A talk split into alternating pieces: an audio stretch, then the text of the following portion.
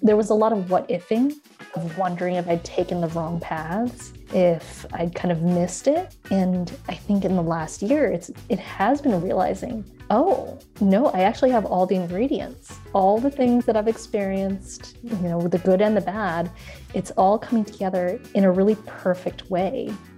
Hello, you are listening to the Late Bloomer Living podcast, where we are reimagining and redefining what it means to be in midlife where we are gathering energy, momentum, and excitement for our next chapter via candid conversations with other midlifers about their own pivots, pitfalls, and triumphs. I'm Yvonne Marchese, your host, and I'm so happy you're here. Midlife is demanding. It often demands extra of us. Our jobs might demand more of us. We might be caretakers of both our children and our parents at the same time and that's if we're lucky. We probably all dread the passing of our parents. I'm one of the lucky ones at the moment. Both of my parents are still alive. But I've heard it from many sources that after people lose their parents, there's the feeling of being an orphan, even if they lose their parents late in life. My guest today is Charlene Lamb, whose mother passed away unexpectedly at age 66 from a stroke. And when that happened, Charlene found herself feeling at sea, um, unmoored, if you will. She was in her 30s at the time, and as an only child, she was tasked with having to sell and empty out her mother's dream home. Now, Charlene has a background working with makers, artisans, and designers to help them curate and sell their creations. But now, faced with a lifetime of collected precious items that had been important to her mother, she found herself feeling overwhelmed and unable to let go of anything. That's when she asked herself okay, if I was to do an exhibition about my mother, which 100 objects would I choose? This simple question has led her to embrace a new mission doing groundbreaking work around the topic of grief. She calls herself a grief guide and has developed a creative three part framework that helps guide people through their grief journey in a practical and accessible way. She did, in fact, end up putting on an exhibition in London about her mother and the grief process called Proof of Life. She has such a unique point of view about the grief process, and this whole thing led her down a whole new path in her life. I really can't wait for you to meet her. So, without further ado, here's Charlene Lamb. Let's go. Charlene, thank you so much for being here with me today. It's so good to be here, oh joining oh you from Lisbon today. No, from Lisbon, you made your move. I'm so excited because we talked about doing this, and it just seems it's so funny. It seems like it was so long ago, and yet I looked at my calendar yesterday and went, oh, I'm talking to Charlene tomorrow. Oh my gosh, how did that come up around so fast? Just seems like that's the story of my life. That's how the move to Portugal feels. really? Oh my goodness. Well, before I lose the thread, I, I don't know why I always love to do this. I like to talk about where I know people from. And you and I met in the What Works Network. So I just want to give a massive shout out to Tara McMullin Shannon, all you other lovely people at What Works, if anybody's listening. Um, I love that connection. Yes, like that entrepreneurs. Monday huddle, that Monday huddle for me has just been like, right? So, guys, the Hyundai, the I should explain that. The Monday Huddle was established within the What Works Network, which is a network for small business people to connect and talk about what's working in their business. And we just kind of commiserate and it's it's it's great and we give each other like yo this is what's working for me. Oh i tried that that didn't work so well. And but covid right was the mm-hmm. establishment mm-hmm. of the monday huddle and so we meet for like it's so short. It's like it's a half hour. So short. It goes by so fast. It's always too fast. And it's just like a little zoom call and we just kind of touch back and that for me like connecting with you guys in that room every monday it has just been man yes. like a touchstone. Yes. The Monday huddle is what I call it. I mean, I have these things in my calendar called anchor events. Mm. And the Monday huddle in the What Works Network has become an anchor event for my me week. too. For me too. And I, there's the times I have to miss it. Like I, I, things have just been a little nutty lately, and I've Mhm. had to miss it. And I'm like, "Ah, okay, I'm feeling it. I need to get back. I need to get back to it. You know. And I'm a big introvert, so, but I think Me too. have, yeah, so it's so strange right. for the past year to have sometimes craved interaction and community. Mhm, But I mhm. think it really kind of called to mind, oh, yeah, I really look forward to these touch points with people and with entrepreneurs who really kind of get what it's like to be running a business, Mhm. um, but also entrepreneurs who have really different backgrounds and different businesses. So I love that glimpse into other people's worlds as well. Mhm. yeah. Um, again, always that reminder of, oh, it's possible to run a business yeah. selling puzzles or right. you know whatever kind of services i've never even heard of so i love that and it's just such a safe space. I mean, you know, it, it's uh yeah, it's just a safe space. It feels really good. Well, I'm so glad we're here one on one together because one on one is actually my favorite way to is my favorite way to roll. because you're an Um, introvert Yes. yes. So this is this is just dreamy. And you, when we first talked, I mean, you were like, I'm moving to Portugal. And I'm like, what? So tell Yeah. and you did it. You've done it. And you've only been there two days, you just told me. I am still jet lagged for sure took I the am red eye so honored that you're on a call with me right now. I'm like, what? I can't I can't even believe it. But tell me how it's all gone. Why did you move to Portugal? What's going on for you?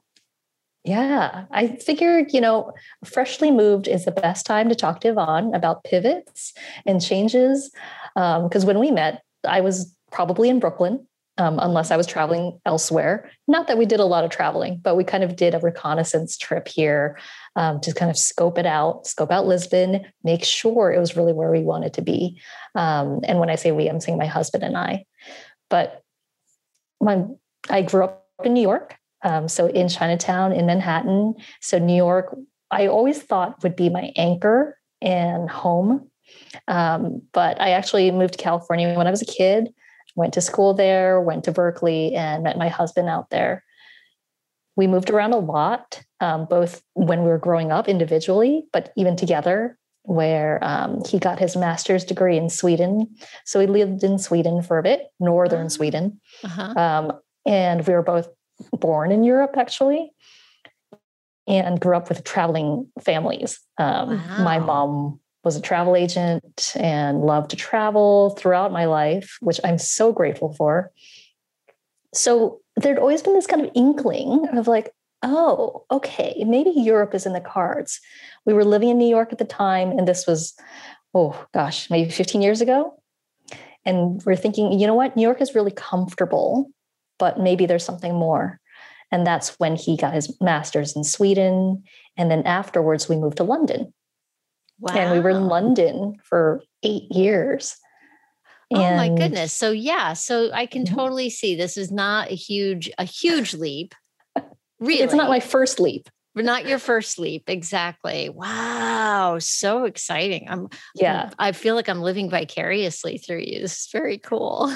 Sorry, I feel like I need to make a chart as to like all the back and forth and stuff. no, we can have one of those little airplanes where it goes Yes. and you get the little line on the map show where is Charlene now? Okay, cool. Exactly, exactly. So, but after eight years in London, I was kind of craving home a bit. Um, and New York always felt like home in my heart. Um, so I thought we were kind of going back for to stay. Um, and I'd always assumed that I would settle in New York, retire there. My mom was living there. So I'd always kind of assumed that, well, yes, okay, we can have a European adventure, but I'll have to go home to take care of my mother. Mhm. So that was always the assumption. Mm, Um, and then eight years ago, she passed away unexpectedly. mm, And I was living in London at the time. She had bought her dream house in New York. mm. And that was so tough. And I feel like I keep on bringing up the word anchor, but my mom was my anchor to this place. And once she was gone, suddenly it became this question of, oh, okay, if that assumption that I have this anchor in this place if that's no longer true, what else is possible? So even though we came back to New York, really enjoyed it. Um, as hard as the pandemic was to experience in New York, we were really lucky in that we already knew how to work remotely and we were living in a comfortable apartment. Mm-hmm. So New York treated us really well during the past year of lockdown, quarantine, working from home. And luckily, we're both introverts. So that helps a lot. Um, I have some friends out in California and they're like, we were made for this. We're fine. yes. I've been in training for this. yes. And I'm like, yeah, kind of me too. And I, is this horrible to say, but I kind of miss the lockdown. Well, there's certain aspects of it, yeah. you know. Um, there introverts were definitely better suited for it. I definitely felt bad for extroverts. Me too. And I've talked to a few of them. I'm and you know, feel for them because they're like they need that that contact, right? Yes. Yeah. And in so many ways I felt like I was in training because I was an introvert. I was a germaphobe already. Oh. So I yeah. I already so, knew like you have to wash your face, you know, your hands really well. Right. You have to not touch your face you know, that the first couple of months, I kept on telling my husband, stop touching your face, stop mm-hmm. touching your face. So I was already prepared for that germaphobe kind of aspect of things. Did it freak um, you out a um, little bit extra though, being a germaphobe? Did that play against you during this? I know it's a little off topic, but mm, I wonder. No, because I mean, I was hyper vigilant, but it felt like we needed to be hyper vigilant because, especially in the beginning, we didn't know. There was so much we mm-hmm. didn't know. Right. And I'd also watched a lot of zombie movies. So I'm sorry. okay. I was not expecting the conversation to go there. okay. go, go ahead part of it is about how all these various oh. things I've been thinking about this about especially for women's lives about how we have this kind of purse aspect to life. Yeah. Where you know how our purses have like tissue, there's oh, like yeah. Everything in there. you might need, right? There's a cough drop in there. Right. And I really do kind of feel like looking at my life currently that all the stuff that's been in my purse of life has come in handy now. So, so you uh, got to tell me where the zombie movies come in. Hold on. Because, I don't understand.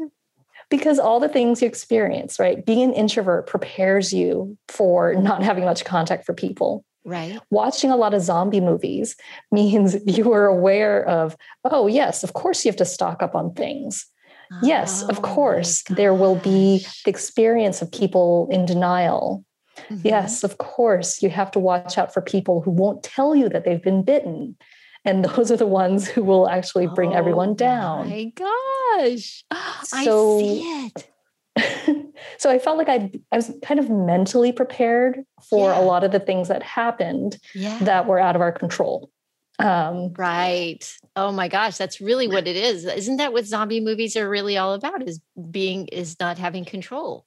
Yes. And, you know, not being able to trust as much as you would like. And sometimes mm-hmm. there's a breakdown of government. And so I just felt so lucky in a way that I was so prepared. Um, also, I had gotten my anxiety under control.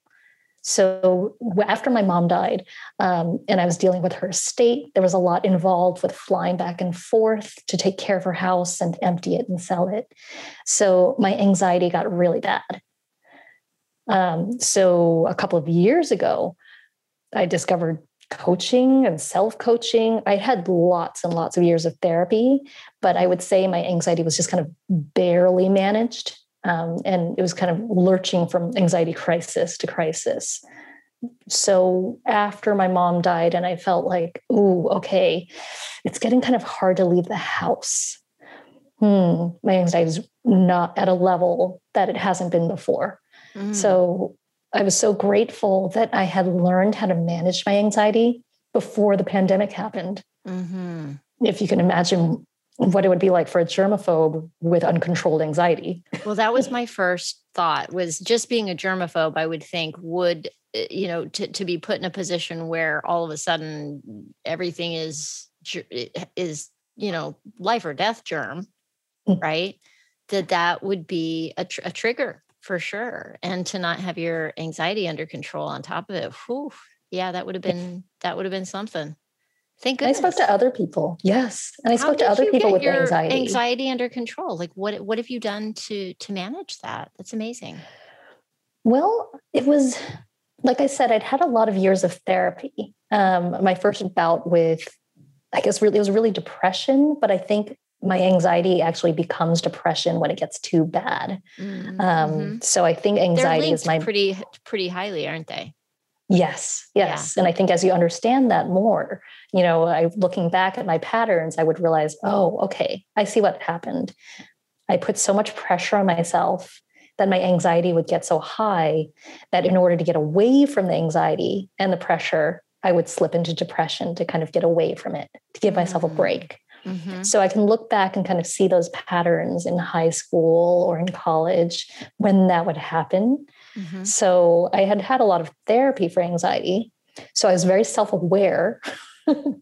I was very aware of my thoughts.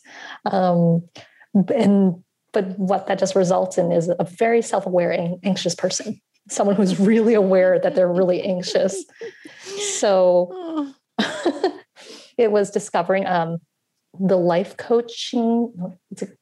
You'll have is it the life part. coach school? Is it Brooke the Castillo? life coach school? Yeah, the life yeah. coach school podcast. Yeah, great um, podcast. People, listen, get, you don't need to be a a life coach to nope. listen to it, especially the earlier episodes.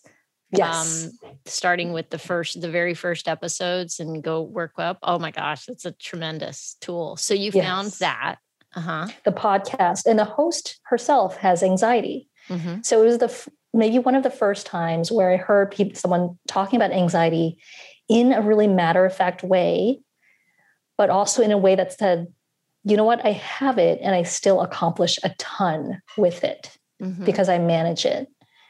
And that opened up a new world for me because I thought I was kind of resigned to, okay, I have anxiety. I'm going to have to deal with it all my life. It might handicap me a bit. I might not be able to run the kinds of business businesses that my concern was I wouldn't be able to run the kind of business that other people might because I have anxiety. Mm-hmm. I yeah. might not be able to do the things that other people do because I have to manage my anxiety. Mm-hmm. So I kind of assumed that I would be limited by it so to be presented by a coaching framework, oh, I love a framework, a practical framework to apply mm-hmm. to the anxiety. Mm-hmm. It changed everything. So I I listened to the podcast, I joined the program, and then I decided to actually certify as a life coach. And not even so much to coach others, um, though I thought that's what I was doing. I think I actually learned to be a life coach so that I could understand how to hold space for myself. Mm. There's this phrase that coaches and therapists use of holding space, you know, creating a safe container, creating a dedicated time, a safe space for someone to really explore their thoughts, their emotions, and talk about things. And learning how to hold that space of unconditional love and acceptance for myself, mm-hmm. I think was the key. And yeah. anxiety isn't, I don't, it's, it's just something that I manage, but it doesn't hold me back anymore. So that was amazing. that is that is amazing. That is amazing. I'm so happy for you that you've you've found the key for yourself um, to do that because that can be crippling.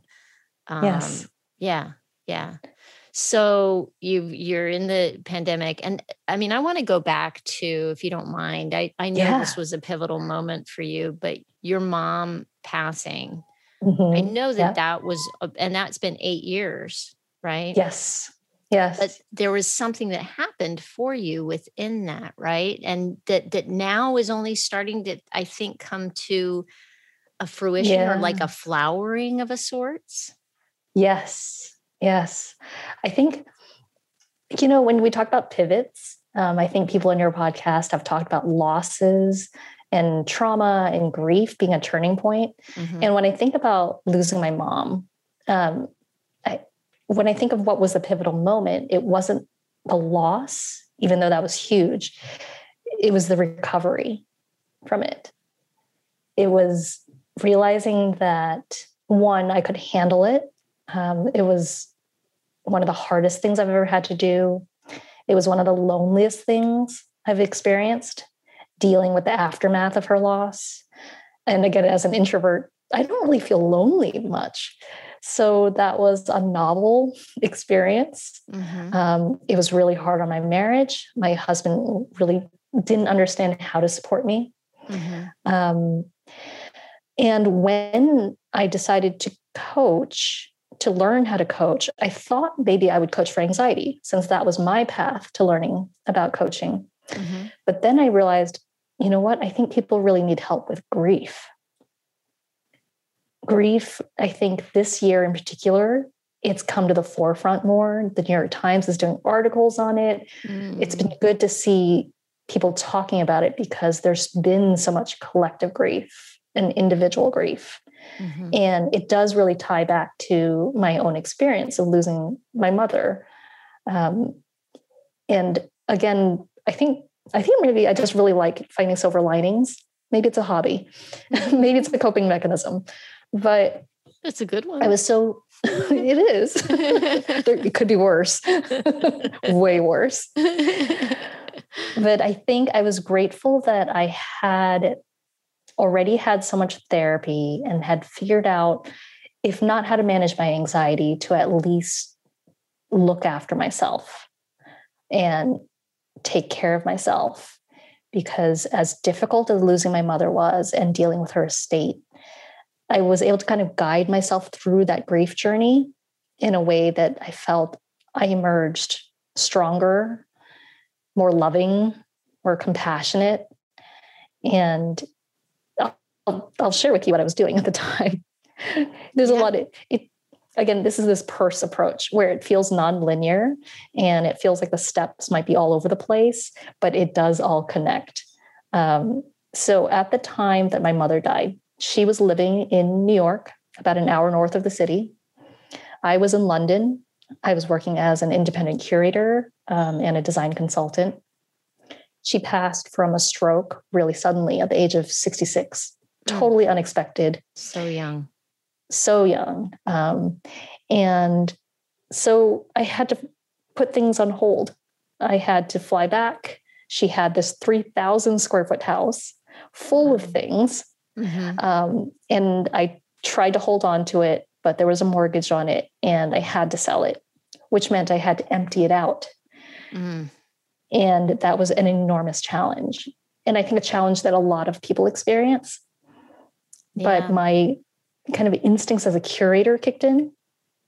I was so doing when you pop. can you mm-hmm. back up for just a yeah, quick second sure. because when you say you were a curator, I'm not sure. Yeah. So a curator for um, yes explain that to me a little bit like draw that out so i understand what you were doing as a curator because there's different yes, kinds of please. curators right exactly exactly yeah. i'm like i don't want to step on moment curator's toes or anything that's why i say independent curator uh-huh. so independent curators might work with organizations or you might just do your own projects and self-initiated projects uh-huh. So in London, I had connected with the maker community and okay. artisans there and mm-hmm. designers my background is in journalism, but also in surface and textile design.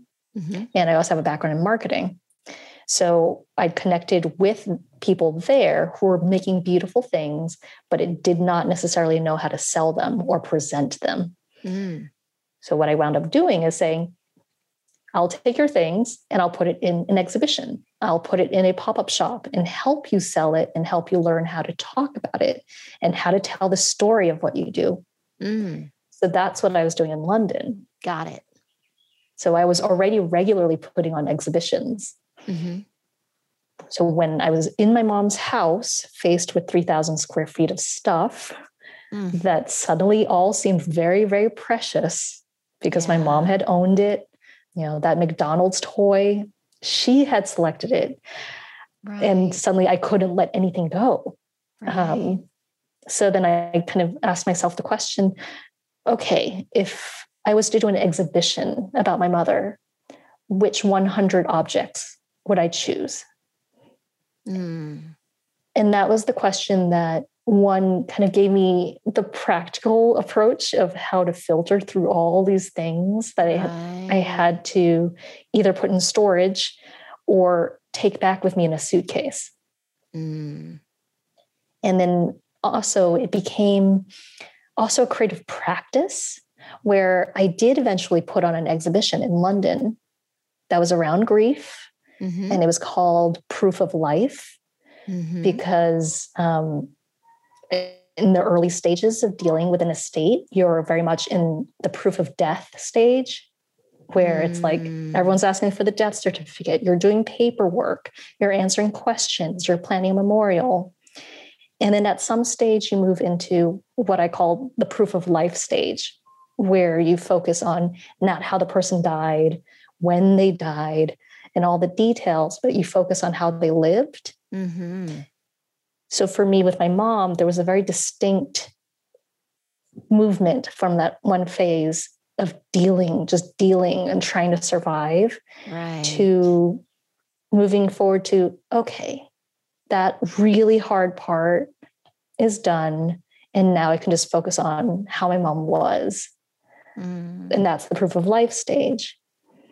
So part of the process for that really was selling the house, letting go of her dream house. But it was also putting on this exhibition with some of those objects that I had kept from her house that I thought represented her best. Mm.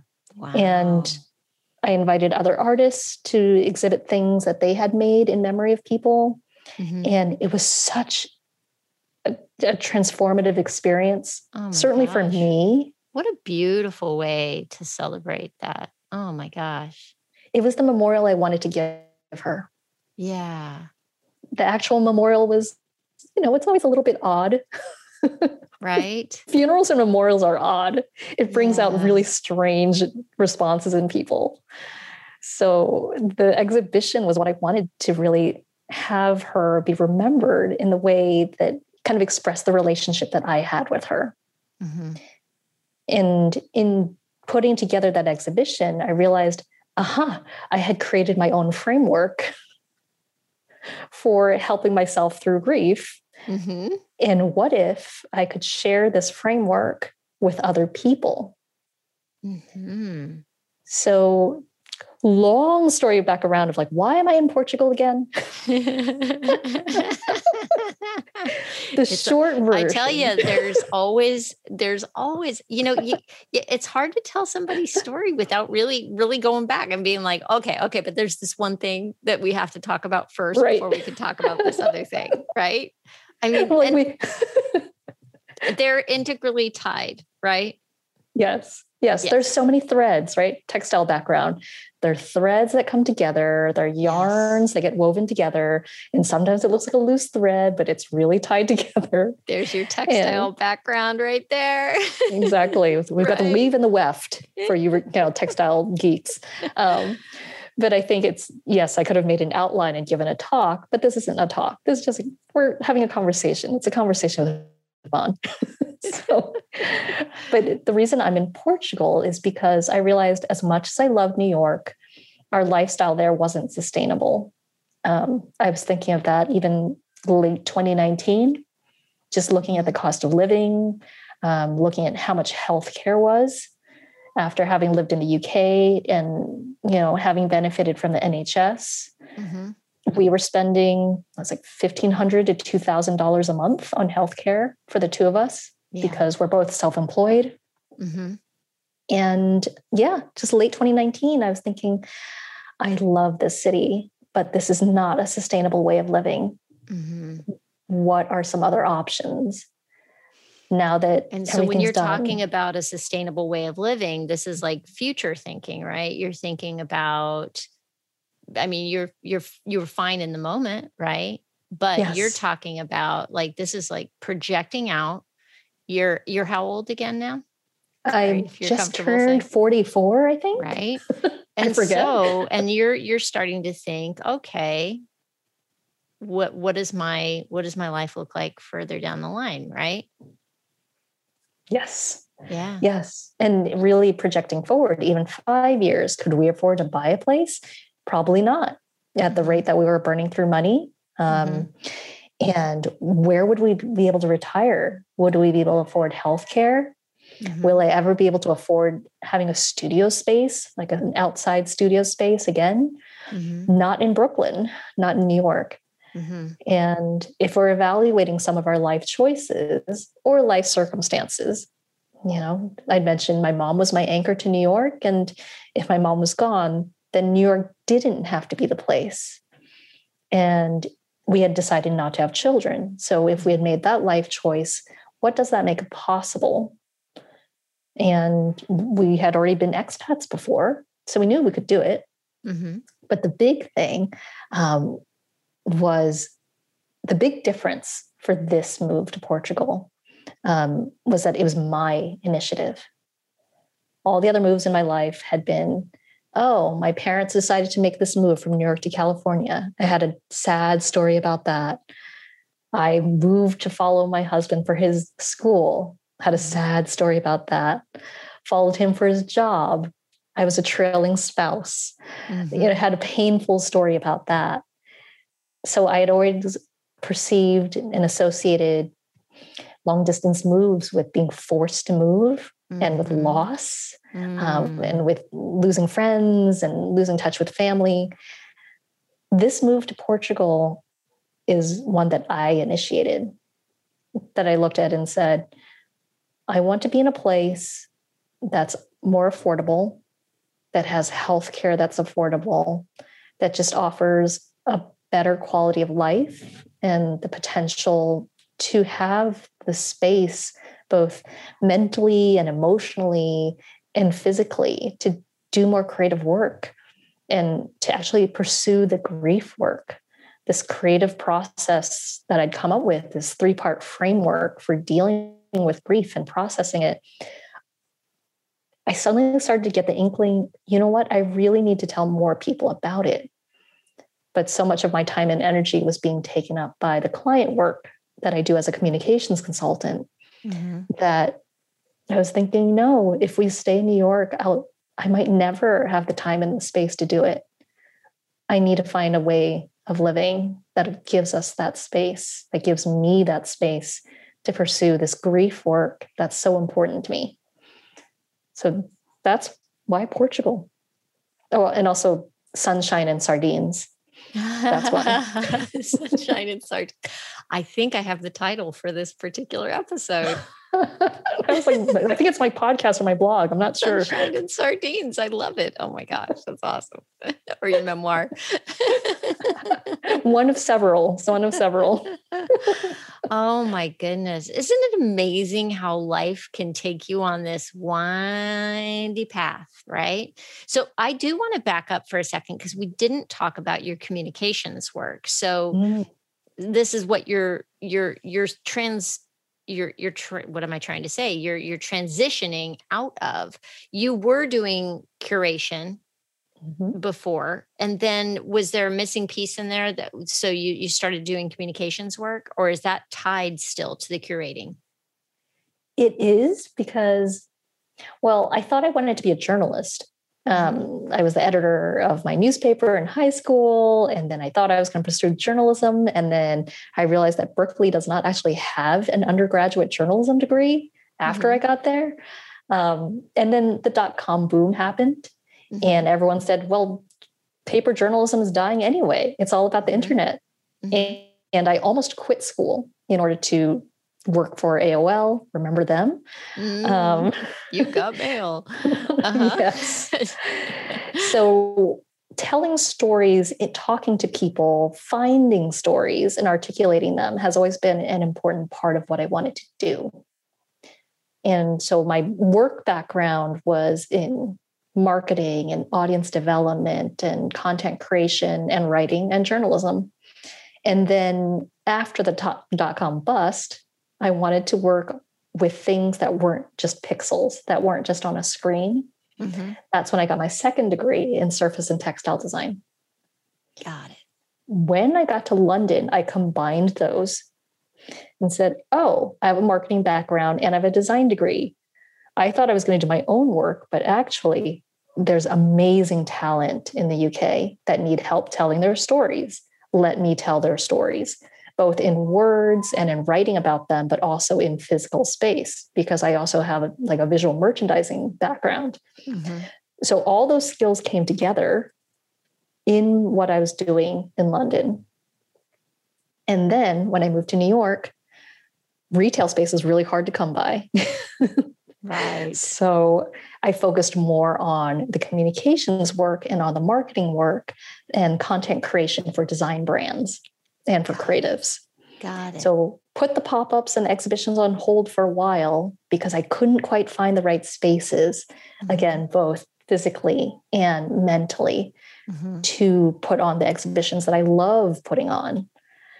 So I focused on the communications consulting work for design brands.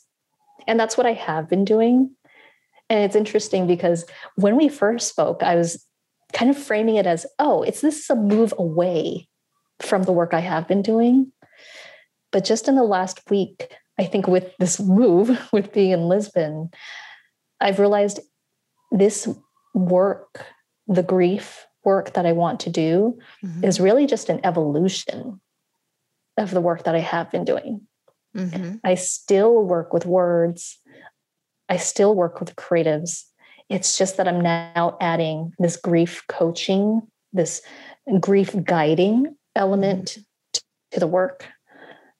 Does that make sense? Yeah, yeah, it totally does. That that's kind of why I wanted to kind of circle back to that mm-hmm. that link between your your existence in London and then New York and where you are now going to Portugal. It's interesting because each of them are tied to a physical move for you. Yes. And it's really interesting. And in you know, you've taken each each part of yourself and and your experience and your talent and you you've tweaked it each time just let's just like a little oh okay let's tweak it this way now and let's tweak it that way. And it's that's what i think is so um, available to us as we look at the possibility of reinventing ourselves in midlife is not it's not about like i i don't I don't want people to feel like they need to change themselves. It's mm-hmm. something is wrong. It's really more about exploring that um, the following the intuition follow doing that kind of tweak and and getting in touch with okay i have a wealth of experience and cataloging it and looking at it and going what could i do with that where yes. could i go from here you know yes. so i'm so excited for you to me too oh my gosh and so i think cool. that's exactly right you know i think a lot of us when we get to a certain age or when we're no longer the ingenue you know mm-hmm. and like oh the youngest smart one in the company with right. all the ideas letting go of identities like that i think for me there was certainly a period where i looked back and thought i missed it I missed my chance. Mm-hmm. I I should have worked for Google. I was mm-hmm. living in mm. Silicon Valley. Why didn't I work for Google? Um, I should have taken anthropology classes at school. I, I, think maybe that would have guided me to maybe like more of a design research position. There was a lot of what ifing mm-hmm. of wondering if I'd taken the wrong paths, if I'd kind of missed it. And I think in the last year, it's it has been realizing, oh, no, I actually have all the ingredients. All mm-hmm. the things that I've experienced, you know, with the good and the bad, it's all coming together in a really perfect way. And with the grief work, with the grief work, just to explain a bit about how the creatives kind of come in. Mm-hmm for the exhibition that I did about my mom, I also started commissioning work. So I've always enjoyed commissioning work from artists and designers and creatives as part of the exhibitions that I would do in London. Mm-hmm. But after my mom died, I started commissioning work from ceramicists, from illustrators, and from artists that I had already worked with, but in memory of my mother. Hmm. So every year I would set aside a certain amount and commission new work. And for this first exhibition that I did, I commissioned an illustrator to illustrate a series of her belongings. And it was things like, you know, her collection of scarves, but also ways that I wanted to remember her. An illustration that was, you know, her love of Belgian waffles, odd things like that, but also delicious meals at her table. And there was something about creating something new that was kind of the last part of my grief journey to where I am now. Wow. Oh my gosh, my brain is about to just pop right out of my head right now. That is, I love the way different people think. I would, I would never in a million years think to do something like that, to commission artwork about somebody I love and the things that that that will remind me of the best parts of them or the things that I loved about them. How amazing what an amazing idea. Yeah. And you know, that uh, first exhibition was in 2015. And just this May, I did a second version of that illustration commission mm-hmm. and showed it in Brooklyn just before moving. Wow. And it was working with a Brooklyn based illustrator. And instead of having her illustrate my mom's belongings exclusively, I opened it up to other people, including people in our What Works Entrepreneur Network, to ask them the question of what did you keep of the person that you lost? Mm. And people sent photos, and I had the illustrator do a new series of illustrations. They're in an online gallery um, I have a website called griefgritgrace.com, and there's an online gallery portion to it.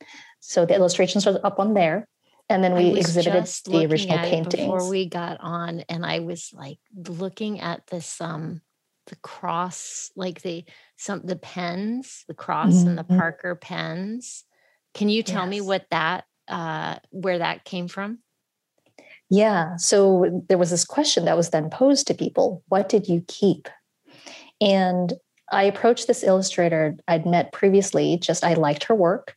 Mm-hmm. And when I told her about this project, I didn't know her personal story, but she had lost her father over 10 years ago. And she realized, oh, I have his collection of pens. I would love to illustrate them. So that became one of the collections. So that mm. series is called His Collection of Pens. And it's the artist's own father's pens that she lovingly illustrated. And some of the other categories are, you know, her favorite purses. And it's one of my mom's purses, but also purses of the mother and grandmother of two people who are in our entrepreneur network. Um, there are their cooking tools all the things that we kind of keep that have meaning to us. And I think one of the reasons I like not just showing the photograph, mm-hmm. but commissioning artwork is when you abstract something that personal into an illustration, it somehow connects the personal experience with the universal experience. Mm-hmm. You know, maybe that's not what your mom's lipstick looked like, but maybe remember someone else's lipstick and you can make that connection. It abstracts the object and somehow makes it more relatable. And mm-hmm. I find that when we do exhibitions like this, it's an invitation for people to share their own experiences with grief and loss. And I think that is my version of creating space, of that idea of holding space for someone for their grief and for sharing and for connection. I think an exhibition, the creation of a piece of art, the experience of witnessing a piece of art and connecting with the artist, but also connecting with other people who are viewing it, mm-hmm. that in it itself can be a space for sharing and I, that's why I love art and design. Yeah, yeah, Oh my gosh. I, it, it, there's um there's one of the uh, uh a uh, well it's a locket but when i first looked at it it made me think of my my grandmother used to um she had a bunch of uh pocket like watches that were on chains. So Yes. she had those old fashioned watches that looked like lockets, and you would pop them open, and there would be this magical timepiece inside and she wore them as as a necklace you know and when i saw that it made instantly made me think of my grandmother Yes. And I love the stories that people have shared. yeah There's so much love in the stories that people share. hmm I'll let you in on the background for this. Of I kind of mentioned this three-part framework. So how does that connect? How did the exhibitions connect to that three-part framework? right And I think you also asked as well, like, well, what does a curator mean? Well, if we pull it back to the essentials of what a curator does, say I'm putting putting together a show, there are three main steps for me: collect, curate, and create. So if I'm putting together a show, the collect phase is where I look at all the possible things that I could show. Maybe it's a ceramics exhibition and I'm looking at all the different ceramicists that I could choose from or all the different pieces. Curate is where I choose which ones I want to spotlight, which ones I want to highlight that I want to have seen in order to create the experience and the exhibition that I want. Mhm. So, three steps, right? Collect, curate, create. Mhm.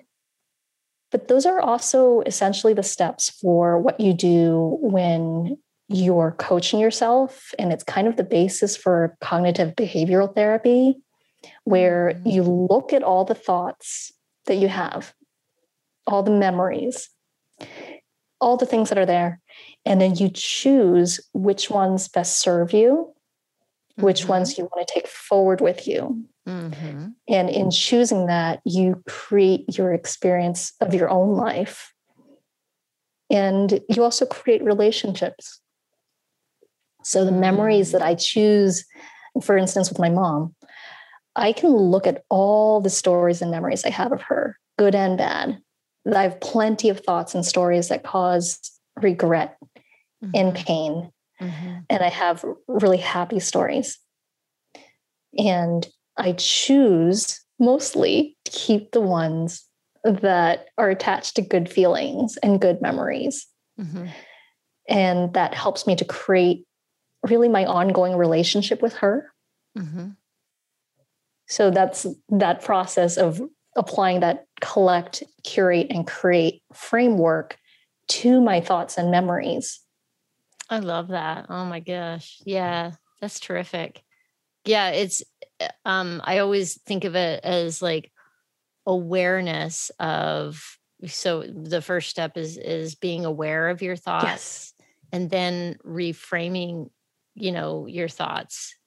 And then and then that that creation like uh, looking again at is that serving you? Is that is that Yes. thought, you know, is that thought serving you? Whether or not you think it's true, Yes. right? yes. But, and because truth, uh, you know, it's there's there's you know, so if you can if you can look at just the just the value of a thought based on whether or not it how it makes you feel and is it going to serve you going forward and then that gives you something to create from right Yes. And I think the creation phase is so fun yeah because I think sometimes in therapy, we think, oh, okay, now I have to ask myself, does it serve me? And it feels a little judgmental sometimes, it feels a little grim. hmm And I think if we can turn that question into something that's potentially joyful Mm. and say, not only does it serve me, but does it help me to create the life that I want moving forward? hmm that's beautiful. And also you know you brought up your grandmother's uh, watches are on a chain. Why did you select that particular memory or that particular object? You know it just popped out at me as i was scrolling through. It's it's it's interesting how you things pop out at you you know so Mhm. i'm scrolling through i scrolled through and i saw the purses and you know i see that connection for that person and the pens is like i see that connection for that person. And then all of a sudden this image of a locket popped up and it just had an instant like just i just instantly felt connected to that and boom there was my grandmother you know and i remember being little and sitting with her and looking at those the you know sitting on her lap and seeing that around her neck and her hands. She had arthritis and so for forever her hands were gnarled and old looking even when you know i'm sure she was probably in her 40s or 50s, right? She seemed ancient to me as a young girl, right? Yes. And uh, but part of it was just the age of her hands. And so that I can it all kind of comes together, doesn't it? Isn't it amazing how yes. one little thing will just like whoop, and there you are and, and transported in space and time. Yes. And I think that's the magic of objects. And that's mm-hmm. why I think throughout my life, I've been obsessed a bit with objects, whether they're, you know, as design objects and as a curator of like, yeah, but how do you choose an object? How do you showcase it? Put it on a plinth, make it special, make people see it in the way that I kind of want them to notice things about it. Mm-hmm. So it was like, I love that your grandmother's piece brought back all these really specific memories about her and your relationship with her. And like, how does it make you feel when you think of these memories. Right. right? Yeah. It brings it, so, it brings her right here. She's here now for just a yeah. you know. Yeah. Yeah. So I think it, it's all related. You know, it's when I ask people to choose a particular object to talk about about their person, they're actually going through those three steps. Mm-hmm. You know, they're they could have chosen any object you know, I'm sure you have lots of memories of your grandmother, mm-hmm. yeah. but it popped up that particular piece that you wanted to choose to keep and kind of cherish that memory. And in choosing these kind of memories that keep us thinking about our people with affection and love, I really do believe it helps to maintain this relationship with them. Yeah. Not necessarily in a woo woo way, but just in a, you know what? I, I like thinking about my mom because yeah. I choose the happier thoughts most times. So, yeah. yeah. Oh my goodness.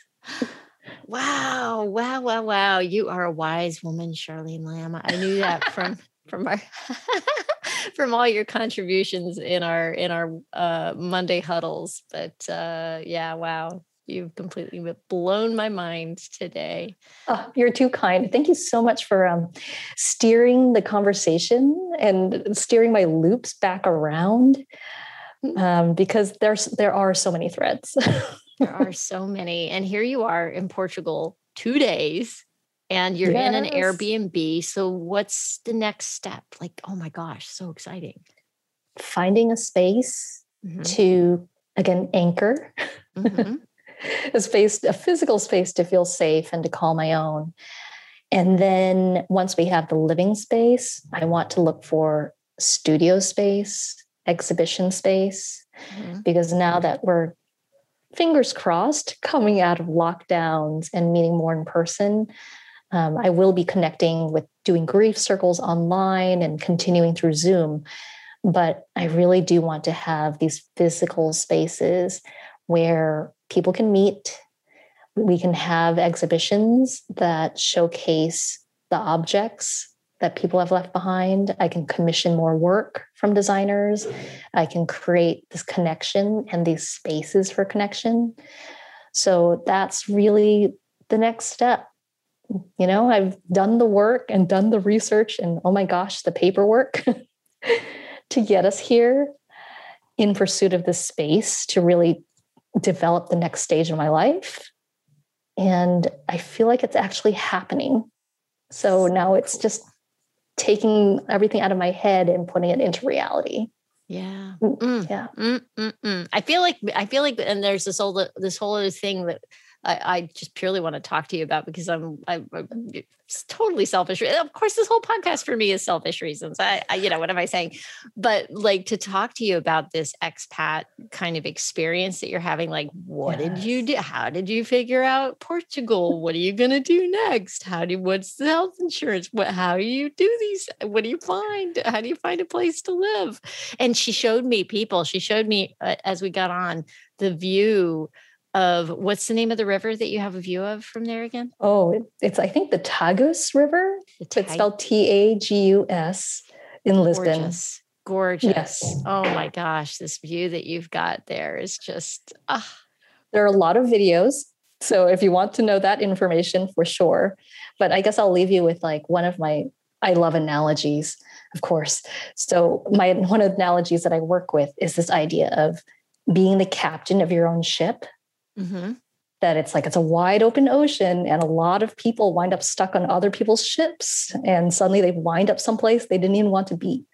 So being brave enough to be the captain of your own ship to go where you want to go, mm-hmm. but that also means being a good navigator and being a good sailor. So to me, being a good sailor is like, okay, it is things like getting your mental health under control. It is kind of working on resilience. Being a good navigator is saying, okay, if I'm going to be the captain of my own ship and go places and do things in ways that maybe people haven't done before, then I also need to figure out how to navigate there. So there, I'm a DIY expat. You know, my company doesn't move me. I have to figure it out. So it's become a process of being comfortable being my own navigator and finding the resources and finding my own ways to get to where I want. Mm-hmm. And so being comfortable be- with not knowing how it's all going to exactly fall into place clearly because you're there in a temporary space. You're not yes. there. You haven't landed. It's kind of like the way I, when I moved to New York City and when I was in my mid 20s, I had sold everything I owned, but I, I, knew one person in New York ever, and and not well. I, I had been in a couple of his plays in Denver, and I so I said, "Can I stay with you and your wife for a week and look for a place?"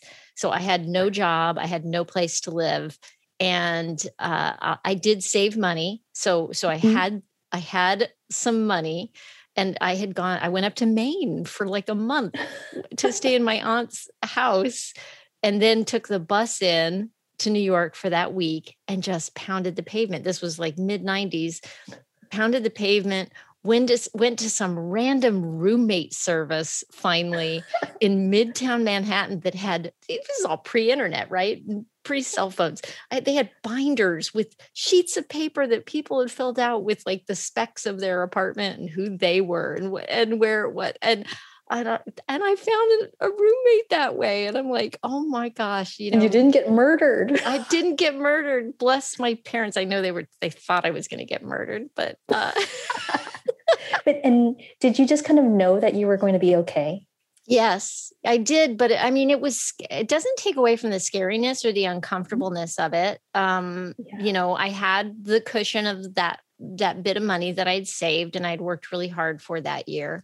Um, I had that, and I did a ton of research on New mm-hmm. York and being an actor in New York. I so I felt like I had information, and then from there, it was just like a calculated risk you know? Yeah yeah. Um so yeah again nobody moved me. I didn't really have anything set up or lined up. It, it, the stars aligned as it tends to do when you take risks like that um yeah and i think maybe at this age as well there's an element of rediscovering that kind of fearlessness mm. that i mm. had in my early 20s mm. when i mm. thought i really could do anything Mm-hmm. And it's like I'm remembering that, oh, yeah, no, uh, there, I can do a lot. And there's a lot I don't know, um, but I know that ultimately I'll be okay.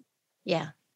And so it's tapping back into that, that, oh, there's so much potential out here. There's so much that's possible. And being okay with the uncertainty mm-hmm. and just knowing, oh, okay, I don't know what the path is going to look like, but it's totally fine. I'm going to be totally fine. And you are, and you're going to be beyond fine. I know that.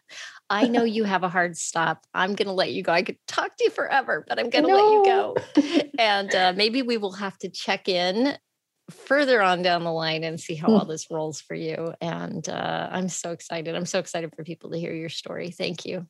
Thank you. Yeah, absolutely. Well, there you have it. You know, generally, I'm someone who doesn't really want to talk about grief, dying, and death. but uh, honestly, I could have talked with Charlene forever. I mean, let's face it, most of us don't want to talk about it. But how much better off might we be if we start to break that taboo? Can we prepare ourselves better? I wonder.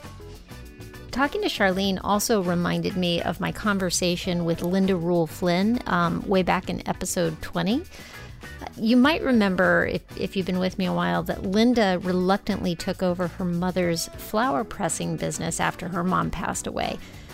Much like Charlene, Linda found herself with a new calling after the passing of her mother and discovered herself in the process. And perhaps that's what we're meant to do after the passing of our parents. If you want to know more about Charlene and her Grief, Grit, Grace project, I'll have that information for you in the show notes. And while you're there, you can take a look at the curated illustrations we talked about. Uh, just go to latebloomerliving.com forward slash podcast and click on the show notes for episode 61. Thanks to all of you who have taken time to review and rate the podcast. I really appreciate your support. And here's your reminder that the end of season one is coming right up. I hope you'll join me next week on August 11th for the last show of this season. I'm planning something special for that episode. Um, and then I'll be taking three weeks off to head out west for a family visit before launching season two on September 8th. Thanks so much for listening. Um, hey, if you've been with me for the entire first season, I'm so grateful for your support. If you're new to the podcast, thanks so much for joining in. I'm so happy you found me. While I'm gone, that's three weeks when you can go back to those older episodes you might have missed and see what captures your fancy. In fact, I think I'll include a link to episode 20 with Linda Rule Flynn in the show notes so you can listen again or discover it for the first time. It's a really neat story. Um, yeah, so I hope you are having a great summer. We may be late bloomers, but it's never too late. Have a fantastic week. Stay safe and well. Talk soon.